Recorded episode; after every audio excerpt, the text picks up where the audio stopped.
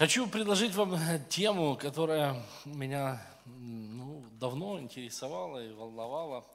И особенно, когда я читал «Бытие», книгу «Бытие», 16 э, главу.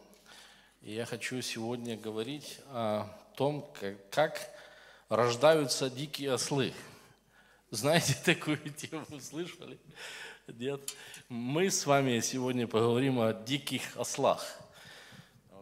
Э, история может быть немножко о другом, но я думаю, что те, которые читают Библию, они должны знакомы быть с этой историей. Да? Итак, 16 глава Бытие. Э, если не читать, сэкономить нам время, хотя, наверное, правильно было бы э, читать. Говорится о том, что вот одного из человека по имени Авраам, который решил жить верой, решил, наверное, переживал особые благословения, особенно в 15 главе, если почитаем, это такая особая глава, когда Бог с ним часто общался, Бог к нему говорил, Бог э, дал ему особые такие благословения, э, клятвенно заверил, что у него произойдет э, то, чего он ожидает, родится сын. И вот этот человек поверил Богу настолько, что пошел за ним, пошел не зная куда, пришел в землю ханаанскую. И вот поселился в этой земле и имел таких достаточно э, хорошие э, перспективы, да, Бог ему пообещал. И вот уже 10 лет он живет в Ханаане, и в это время он э, ожидает ответа от Бога. И, в принципе, наверное, все тут начинается с Сары, жены Авраама, а жена – Сара, написано, не рождала ему детей, у него не было детей, и в, э, вот Сара поняла, что уже, наверное, 10 лет это слишком долго ждать ответа от Бога. И здесь написано, что у нее была служанка, египтянка имени Магарь, и она решает э, вот с помощью ее решить вопрос, как помочь Богу, да, помочь Богу решить вопрос – Э, такими, такой, скажем, плотскими решениями. Дает плотское решение, она отдает его своему мужу, э, отдает своего мужа этой женщине. У этой женщины по имени Агарь, служанки, рождается сын. И вот, или она сразу, тут не написано еще, рождается, она забеременела, и у них э, место решения вопроса родилось много-много проблем. И вот чуть позже мы придем к дикому ослу. И вот человек, этот мальчик, который рождается, его дают имя Измаил, он стал э, первым первенцем Авраама, первым сыном. И, дорогие братья и сестры, когда читаю, я понимаю, что это не был Э, он был сыном по плоти, сыном по, Библия называет, Новый Завет называет, сыном по плоти. Это не было как бы от Бога, э, это была идея такая Авраама и Сары, и Бог не имел к этому никакого отношения. И я думаю, что вот из 16 главы мы можем поговорить э, такой урок для нас, как добрые, благочестивые люди могут совершать серьезные ошибки. Это достаточно важный урок, а само название «Диком маслея я брал из 12 эм, стиха. Здесь написано «Он будет между людьми, как дикий осел, руки его на всех, и руки всех на него, жить будет он перед лицом всех братьев своих».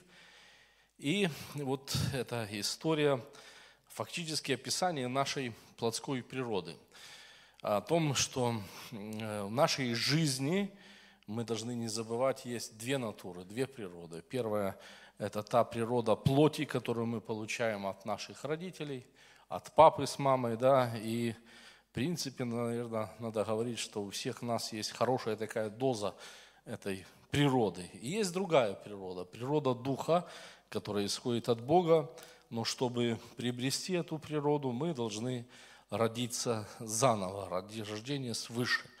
И мы не можем иметь общение с Богом никак по-другому, потому что Бог есть Дух, и те, которые эм, имеют общение с Ним, они, написано, э, должны общаться с Ним в духе. Но беда в том, что мы рождаемся от плоти прежде, чем рождаемся духовно, и имеем дело с этой вот двойной природой в нашей жизни постоянно.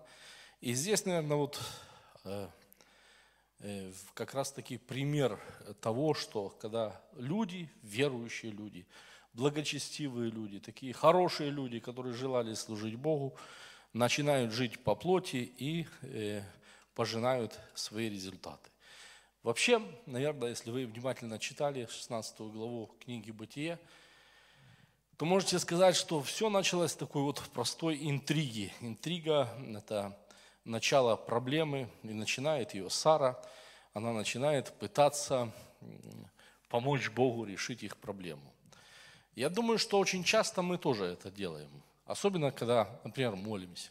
Это не только ошибка Сары, это ошибка многих верующих людей. Когда мы становимся на колени, даже мы иногда говорим Богу, как нужно Ему поступить с нами, как Он должен нас благословить, подсказываем Ему, учим, даем Ему свои идеи.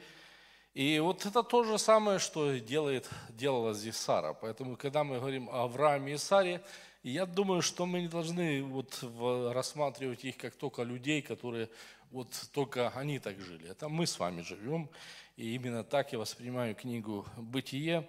И сегодня вот э, этот урок, он такой непростой. Мне всегда хотелось, вот когда читал этот урок, как-то говорить о нем. И я не знаю даже, насколько правильно мне э, вот сегодня говорить это все вам. Но, дорогие братья и сестры, пусть будет так, как есть. Итак, Сара что начинает делать? она говорит своему мужу, что вот уже прошло 10 лет, ты видишь, что у нас нет ребенка, поэтому нам нужно помочь Богу решить эту проблему. И она дает ему идею, а идея взята из э, жизни обычаев людей тех времен. Я когда вот готовился э, к проповеди, я посмотрел некоторые Э, комментарии библейские и понял, что даже в то время уже было или существовало что-то похожее, как э, сегодня, наверное, называют суррогатным материнством, да. Вот уже в законах, в обычаях людей того времени было такое, что если вот женятся молодые люди, э, женщина всегда имела служанку. И служанка ей давалась даже не только с целью, чтобы помогать ей, а в том случае, даже если у нее не будет детей – Э, эти дети родятся у служанки. Поэтому вот такая практика существовала. Если кого-то интересует э, такие кодексы Хамурапи и тому подобное, описаны этот случай. Даже написано более того, там написано, что будет происходить даже в случае, если служанка начнет презирать свою госпожу. Вот как будто они копировали или наблюдали за жизнью Э, Авраама и Сары и смотрели, что там происходило, и писали все эти, все эти свои законы, свои истории. Дорогие братья и сестры, я понял, что то, что существовало вот в то время в жизни, или то, что предлагала Сара, это была обычная традиция того времени. Они посмотрели, люди так поступают, они посмотрели по сторонам и поняли, что есть шанс решить свою проблему. Вот среди того народа, который живет, все так поступают – и я хочу тоже поступить, и она предлагает своему мужу поступить точно так, как э, э, вот э, решались эти проблемы в той местности, где они жили. И вы знаете, как вот интересная реакция Авраама. Реакция Авраама, она тут написана, Авраам послушался своей жены Сары. И все, больше нету никаких э, э, комментариев на этот вопрос. Меня удивляет немножко, я сразу размышляла, почему Авраам согласился, а почему он так сделал. Авраам был человек, мы говорим, верующий, человек веры, человек, который следовал за Богом, который искал голоса Божия, но в данном моменте он этого не делал вообще – он не молился, он не спрашивает какого-то совета, ответа. И мы как-то немножко раньше беседовали с вами в начале а, Аврааме, я говорил проповедь, и вот и мое наблюдение было, что Авраам был человек, который строил везде жертвенники. Вот его натура была, он искал Божьего присутствия, он, он желал Божьего присутствия в своей жизни. И когда что-то происходило, это был человек, который строил жертвенник. Его, его можно было даже характеризовать. Вот э, человек, строящий жертвенники, это Авраам. Вообще, Библия как раз таки вот, делит людей на две таких больших части. Вы можете найти людей, которые стремились иметь отношения с Богом и ради этого готовы были сделать все. Они строили жертвенники, жертвовали, может быть, чем-то своим. Были другие люди, которые никогда не строили никаких жертвенников. И достаточно большое такое разделение между этими людьми в Библии. Можете вот по этому условию посмотреть на принципы библейские, проанализировать библейских героев, и это будет для вас очень такой наглядный, хороший урок, дорогие братья и сестры. Мне кажется, я вот э, представляю человека, который э, искал Господа, который стремился к Господу. Но вот в данной ситуации почему-то у него этого не происходило вообще – этот момент, он наоборот, сразу слушается Сары, сразу слушается, что жена ему предлагает. И очевидно, что-то заставило, наверное, Авраама согласиться с этим планом Сары. Всякий раз, возможно, это не один раз было, она когда приходила, когда говорила ему эту идею, э, реакция Авраама была, да, ладно, без, без проблем, давай решим вопрос. И вот Фактически это вот то, что мы говорим, я говорил, цена интриги, это как раз таки вот здесь и проявляется. Это решение принесло им в жизнь очень много неприятностей. Вообще э, в книге пророка Исаии есть такое слово пророческое, да, э, где говорится, что тот, кто верит, он никогда не будет действовать поспешно. Тот человек, по-настоящему верующий человек, он никогда не будет действовать поспешно. Вот запомните, наверное, одну простую фразу, да, если вы верующий человек, вот характеристика верующего человека, даже если вам нужно, вы не будете действовать поспешно. Для меня это, наверное, тоже проблема такая, проблема нетерпения. Я из тех людей, которые, когда что-то не получается, могу достаточно поспешить. Я думаю, что многие из вас э, видят, видят эту проблему. Да? Кто-то мне рассказывал случай, я вспоминаю одного проповедника, он проповедовал и рассказывает, что был в Мексике. Говорит, и, и мексиканцы тоже народ такой особый, особый, наверное, нетерпеливый, да, и говорит, и вот его встретил пастор, друг, говорит, хороший такой человек, и на машине везет по городу. Говорит, улица, шесть полос в одну сторону, и все забиты, а мексиканцы, говорит, умудряются из шести полос еще восемь сделать. И говорит, мы едем, и в конце концов я, говорит, понимаю, что вот, если посмотреть вперед, одни машины стоят, взад, сзади машины, и мы, говорит, стали некуда ехать. Но, говорит, меня удивляло, что мексиканцы все нажимают на свой клаксон, на, на этот сигнал, да, и все сигналят, все машины сигналят. И мой водитель тоже, говорит, сидит и сигналит, сигналит. Я ему говорю, зачем ты делаешь? Неужели бы из этого быстрее приедем? Он говорит, по крайней мере, мы хоть что-нибудь да будем делать. Да, вот, может быть, и наше иногда такое нетерпение управляется. Мы хоть что-нибудь будем делать, сигналить, кричать, ну что-то будем делать. Ну, пусть это так и будет. Кто-то рассказывал о парне, который молился и просил у Бога, чтобы Бог ему послал терпение. Говорил, Боже, дай мне терпение, дай его мне прямо сейчас. Подумал, это точно человек нуждается в терпении, да? Вот. Что-то похожее у нас происходит, дорогие братья и сестры. Но вот фактически Библия учит о верующего человека уметь ожидать. И вот послание к евреям, помните, это послание о вере. Верующие люди характеризуются чем? Они имеют терпение в своей вере, да? И там говорится, что мы получаем обещанное как? Тогда, когда мы умеем терпеть, когда э, не перестаем верить, и в нашей вере проявляется терпение. Я думаю, что мы должны представить, что происходит. Итак, Аврааму сколько было лет?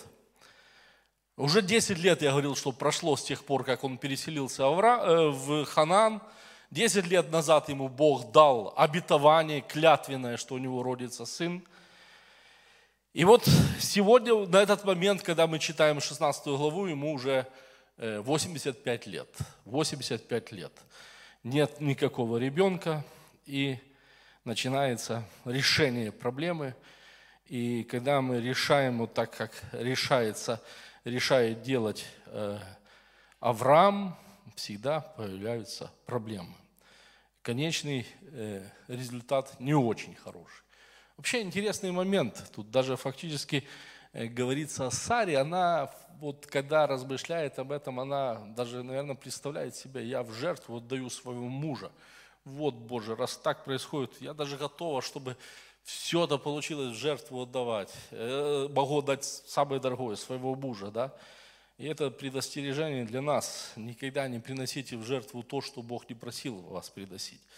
Да? Приносите только то, что Бог просит. И когда Бог не просил ее сделать так, Бог, это, это, это ее была э, такая идея, это не было верой, не было э, проявлением веры. И вот это неверие рождает, э, рождает интригу, рождает, рождает, по сути, раздор, проблему.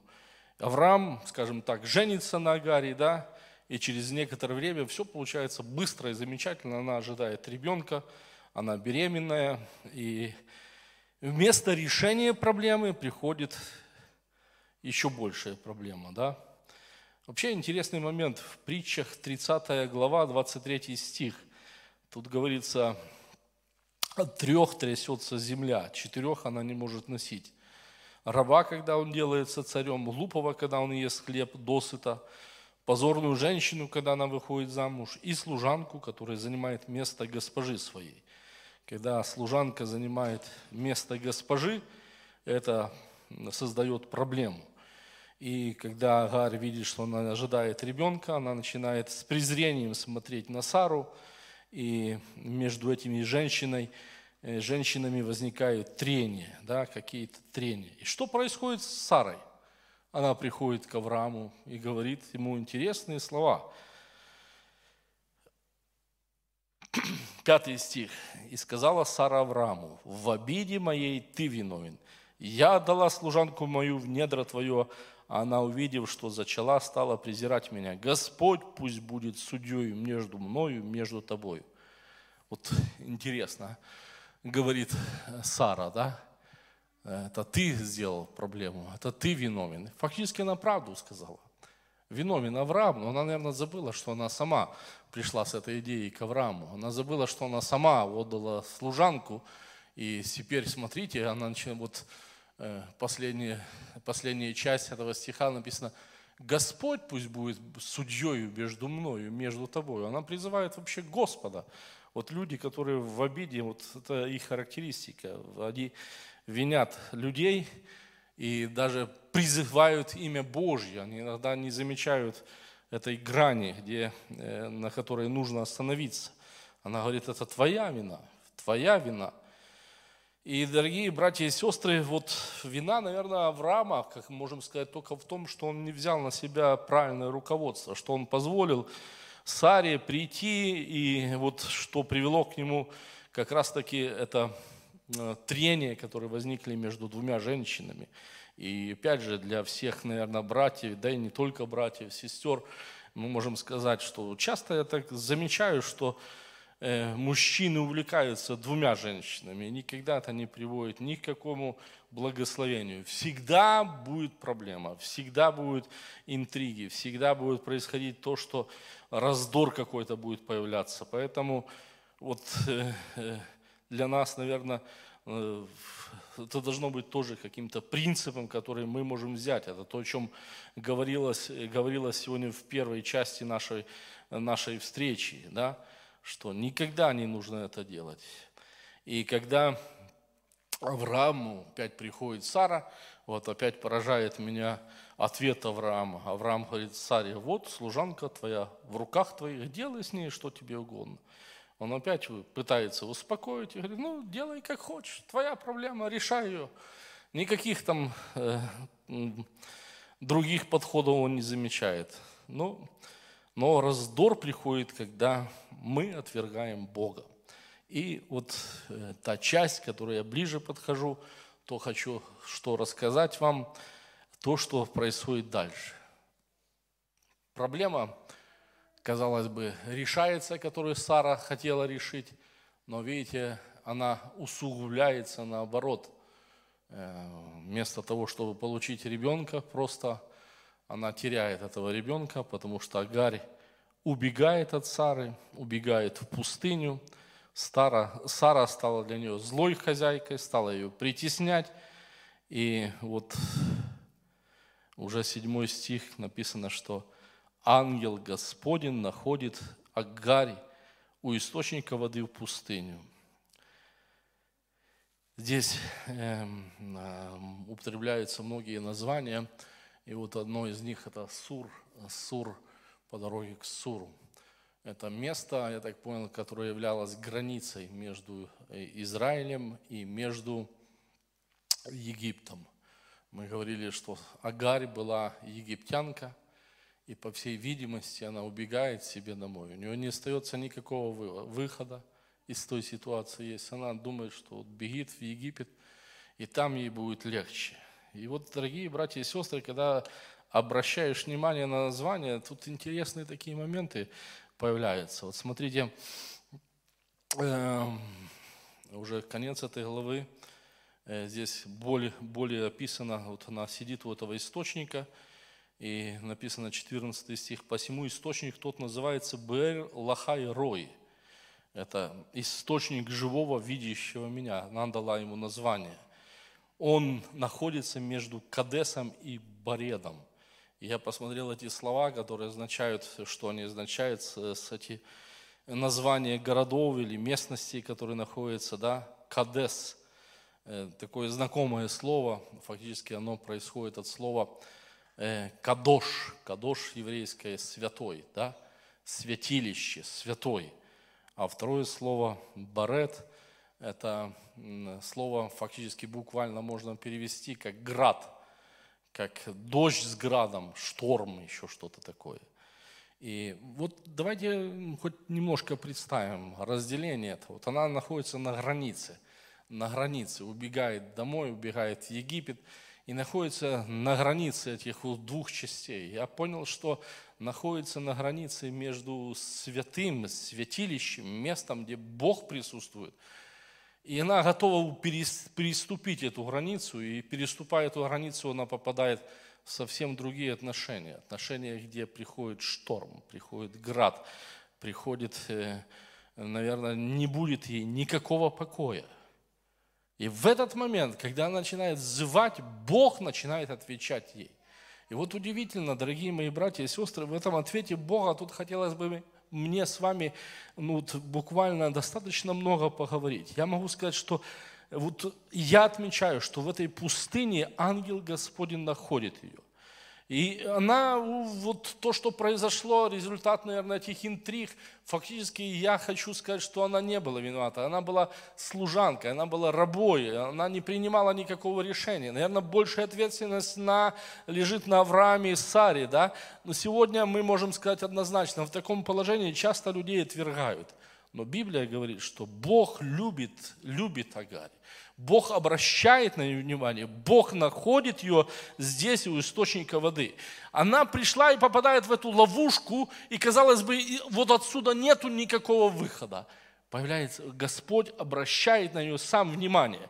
И я хочу сказать, что вот фактически принцип, который мы можем наблюдать здесь, он непонятен нам. Он непонятен до конца, может быть, моему разумению, но я понимаю, что Бог любит Агарь. Бог любит этого сына, который рождается. Хотя он рождается, может, не таким нехорошим способом. Бог обещает дальше его благословить. Бог благословляет его и благословляет, если мы внимательно посмотрим. Здесь говорится о том, что Бог его очень сильно благословляет, очень сильно размножает. И я даже сегодня ради интереса э, ну вот, исследовал эту историю. Вы знаете, кто рождается от Измаила? или этот мальчик, который рождается у Агари, называется Измаил, что э, вот э, чей он отец? Арабов, всех арабов, да? Я сегодня взял немножко статистику, посмотрел количество жителей или количество арабов в мире. Меня удивили цифры. Если посмотреть, например, с благословением еврейского народа, то говорят, что евреи во всем мире примерно 25 миллионов человек. Это все, которые живут по лицу всей земли. Из них, по-моему, около 9 миллионов не живет в Израиле, да? 15 миллионов, которые исповедуют иудаизм, да? А вот э, все остальные там могут быть и христиане, все разные, но не евреи. А арабов сколько? Меня так заинтересовала эта цифра, я специально вышел в интернет.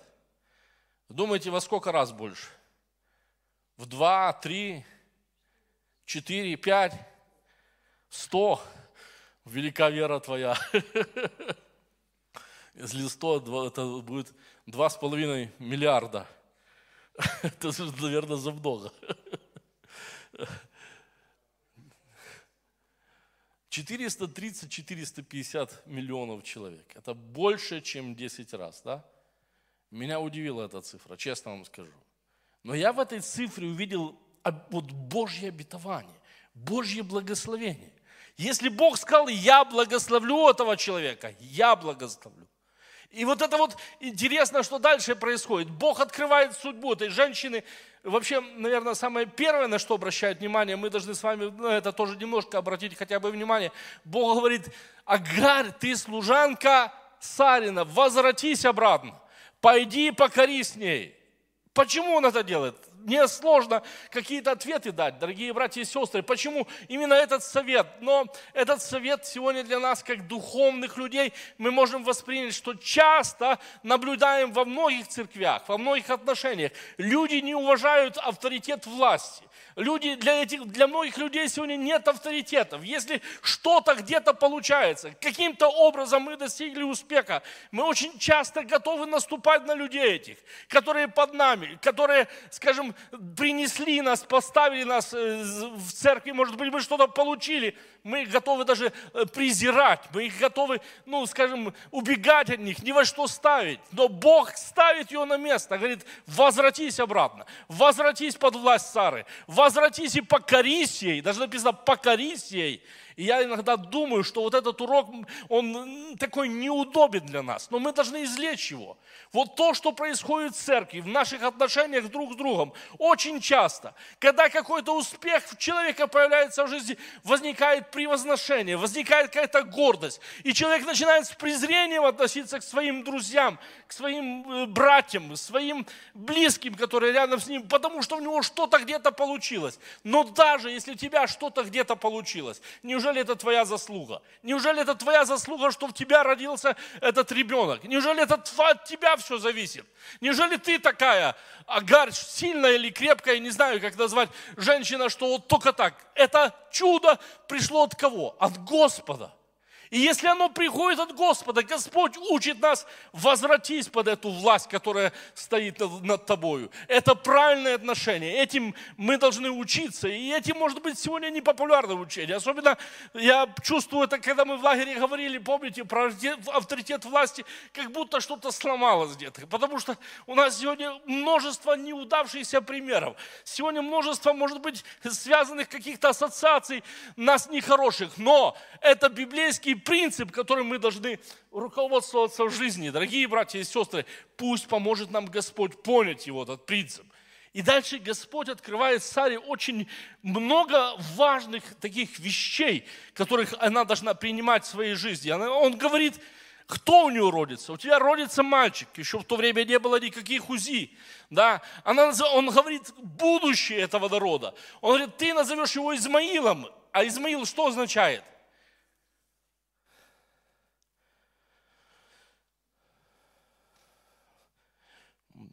Вот ты беременна и родишь сына, и наречешь ему имя Измаил, ибо услышал Господь страдание твое. Фактически мы можем говорить о Измаиле, и это значение его имени, что Господь слышит тебя. Господь слышит тебя, когда ты находишься в нужде, когда приходит проблема. Господь есть слышащий Бог. Слышите? Вот это говорится человеку, который убегает от Бога, который находится на грани вот этого вот э, пути своего от Господа, который находится на грани этого разделения вместе, вот он уже готов фактически шагнуть на новую границу, уйти из-под Божьего влияния. И здесь Господь обращает внимание и говорит, Господь слышит тебя. Господь слышит тебя. Я не знаю, почему мы сегодня говорим именно об этом.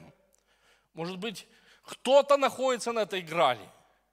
Кто-то уже вот думает, что в последний момент я зайду в церковь, послушаю Слово Божие. Мне уже не нравится, я помню, после этого, после нашей одной встречи тоже говорил с молодым человеком, я заметил, что он как-то реагировал на песни прославления. Он сказал, надоели мне эти песни прославления, не могу их больше слышать. Я думаю, интересно, что он слушает? Наверное, вот из песенника Возрождения все песни. Да нет, он и их не слушает.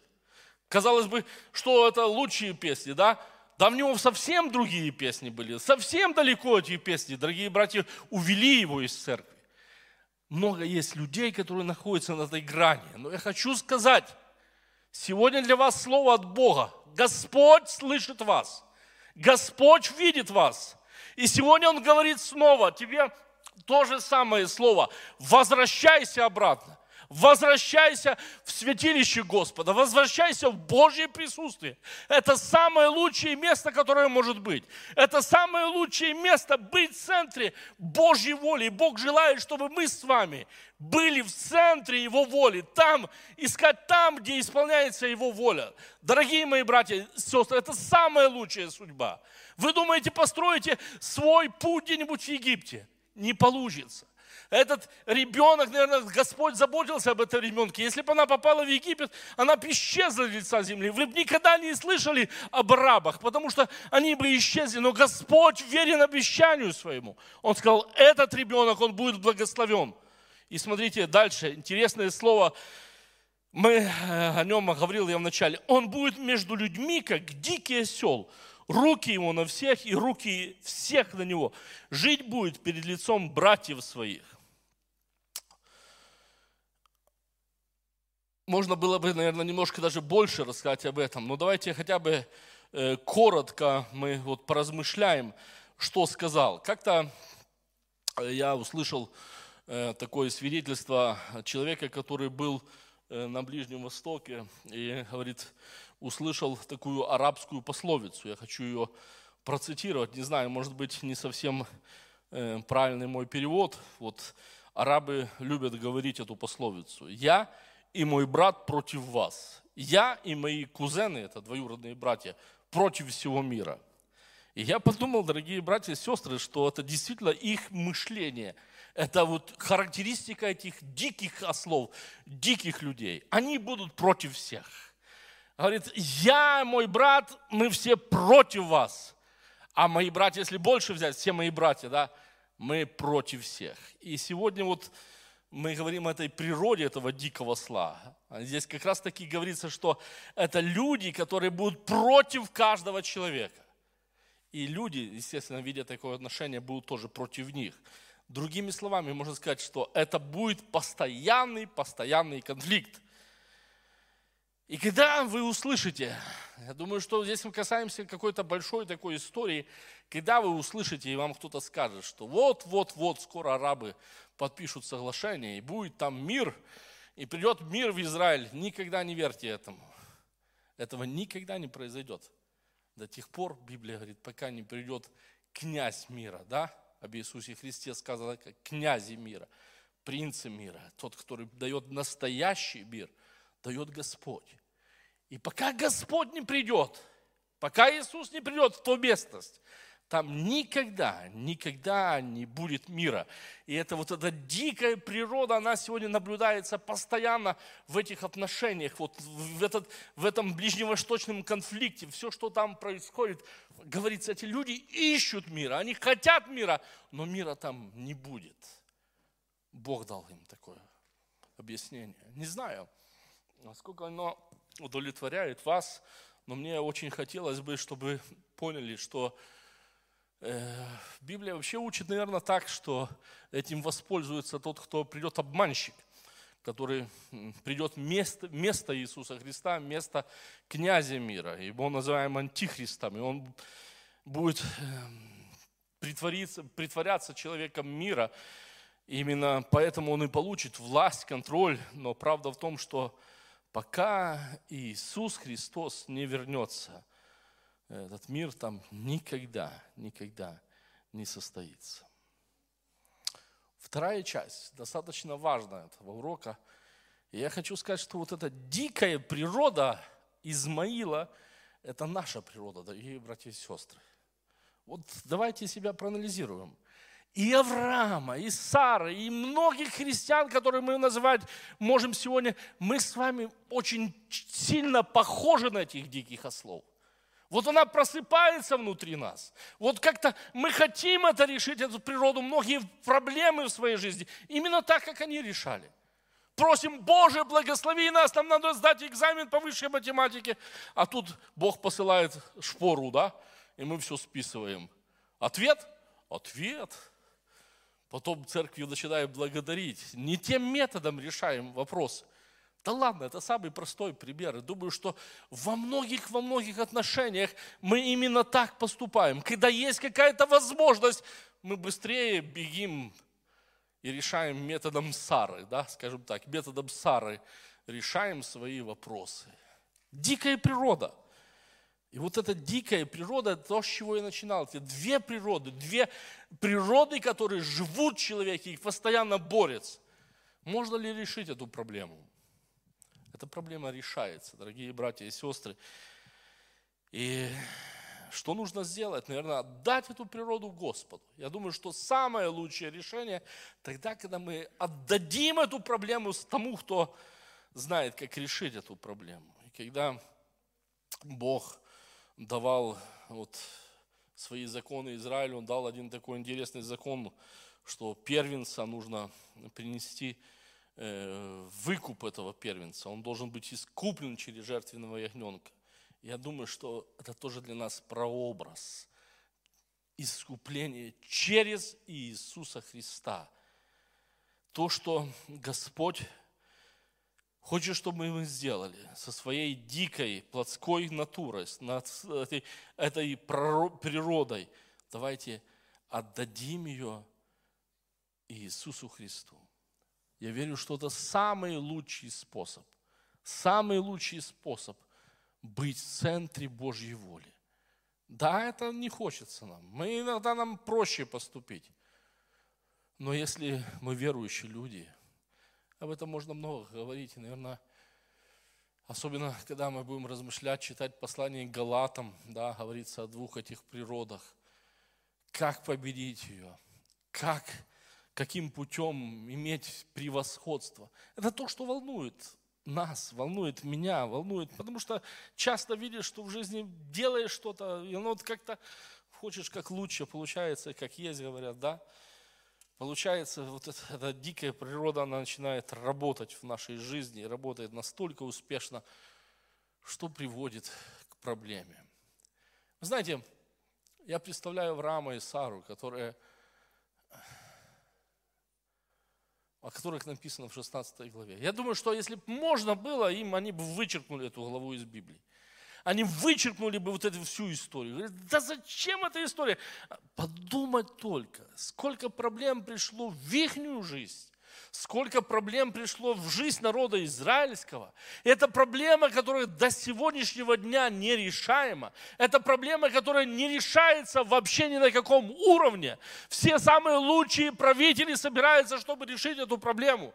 Приезжают самые сильные властные президенты, чтобы решить эту проблему. И она вообще не решена. И она не решится, пока не решит ее настоящий, тот, кто имеет власть, Господь Иисус Христос – Хотелось бы Аврааму и Саре, зная это. Знаете, прошли века, мы так смотрим издалека на эту историю сегодня. Для нас она поучительная история. Но они говорят, Боже, сколько мы проблем допустили через одно неправильное решение, через одно плотское решение. Дорогие мои братья и сестры, я верю, что здесь собрались люди, которые похожи на Авраама, которые хотят жить верой, которые стремятся жить верой – я хочу, чтобы этот урок остался на с памяти. Я думаю, что это такой, пусть запоминающийся, может быть, момент останется с нашего молодежной встречи. Сегодня это дикий осел, который сидит в каждом из нас. Мы думали, что речь идет про Измаила. Да не только про Измаила. Оказывается, очень часто в нашей жизни происходит что-то подобное. Давайте встанем наши ноги. Мы будем молиться. Я сейчас хочу призвать вас проанализировать, наверное, немножко свою жизнь, свои вопросы если вы видите, что вас, вам нужна помощь, вам нужен Иисус Христос, вы можете прямо сегодня это сделать. Отдать своего дикого осла в руки Господа. Не надо рождать диких ослов. Не надо, чтобы они появлялись в нашей жизни. Я хочу, чтобы было больше людей, которые верят Господу, которые идут за Ним, которые живут по Его воле. Я не хочу, чтобы в нашей жизни рождались эти дикие слы, чтобы они причиняли проблему, чтобы они были неуправляемы. А мы иногда становимся так похожи на них в нашей жизни. Но если это слово касается вас, во имя Господа, сегодня или проходите наперед, или просто поднимайте руку там, где вы стоите. Это будет знаком решения вашим, что я буду доверять Господу. Я не хочу, чтобы эти ослы действовали в моей жизни. Знаете, в Библии много слов. Если иногда начинают говорить даже, это уже страшно, когда ослы начинают говорить. Человек не слышит, а осел слышит, что Бог ему говорит – если сегодня по-другому, может быть, нам не доходит, да скажите, Господи, пусть это начнет как-то проявляться в моей жизни, чтобы я понял Тебя. Только знайте, что эти последствия очень тяжелые, если они будут проявляться. Господь Иисус, я молюсь о моих братьях, сестрах, находящихся здесь. Они находятся в том жизненном периоде, когда все будущее еще, может быть, Господи, впереди, но от многих решений, которые они сегодня при, принимают, которые они принимают в своей жизни, будет, Господи, зависеть их будущее. И я молюсь о том, чтобы это будущее было благословенным, чтобы они не пришлось им пожимать, пожинать, Господи, нехорошие плоды, чтобы, Господи, не видели счастье, благословение в своей жизни. Поэтому прошу Тебя сегодня, помоги осознать свою, Господи, проблему. И если она действительно такая нехорошая проблема, Господь, помоги ее оставить. Оставить с Твоей помощью. У нас не хватает сил. У нас не хватает сил для терпения. И мы понимаем, что терпение посылаешь Ты. Нас не хватит сил, чтобы дальше, Господи, последствия всеми разбираться. Но я верю в Тебя, Господь, который поможешь в этом. Во имя Иисуса. Помоги нам не принимать эти плотские решения. Помоги, Господи, чтобы эта плоть не, была, не властвовала над нами, не была выше нас. Во имя Иисуса. Во имя Иисуса пусть придет сила от Тебя, Господь. И мы будем теми людьми, которые будут способны сказать греху нет, плоти нет. И принять от Тебя Твое благословение. Пусть оно будет, может быть, невыгодным в наших глазах. Пусть не будет невыгодным в глазах этого мира – но я хочу, чтобы я видел Твое одобрение, Господь. Чтобы Твой голос снова зазвучал в моей жизни. Чтобы снова Ты начал говорить моим братьям и сестрам. Чтобы это было нашей большой ценностью. Прошу Тебя во имя Иисуса. Благослови этим молодежь. Благослови особенно тех, кто сегодня, может быть, в тайне что-то говорит тебе, шепчет. Пусть на этот шепот – придет голос Твой во имя Иисуса.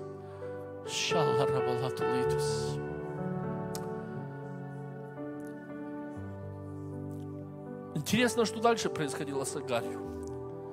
Я, наверное, остановился на таком интересном месте. Она сказала, нарекла, написано 13 стих, Агарь Господа, Господь, который говорил к, ним, к ней, именем. Ты Бог, видящий меня.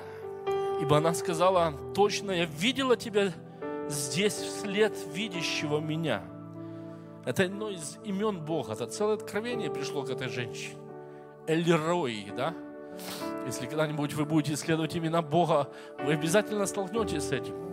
Это откровение, которое приходит женщине, которая убегала от Бога, что Бог видит меня – Эль-Рой. Запомните эти слова. И в этот момент она увидела, что там у источника воды есть живой Господь. Живой Господь. И если Господь тебе сегодня отвечал на твои проблемы, скажи это. Эль-Рой, Он живой Господь. Я верю в живого Бога. Я верю, что Он здесь, на этом месте. И если ты по-настоящему хочешь обратиться к Нему во имя Господа, проходите вперед. Мы будем молиться о вас. Я верю, что вы познаете Так как Агар сидела и плакала у этого источника воды, она не знала, что Бог видит. Я хочу сказать, что Господь видит вас, дорогие братья и сестры. Никогда не забывайте это. Господь видит вас. Он живой Господь. Я хочу, чтобы наши отношения с Ним развивались. Помоги, Господь, нам во имя Иисуса. Благословляю именем Твоим молодежь. Благословляю их для царствия Твоего и славы Твоей, Господь. Благословляю их будущее.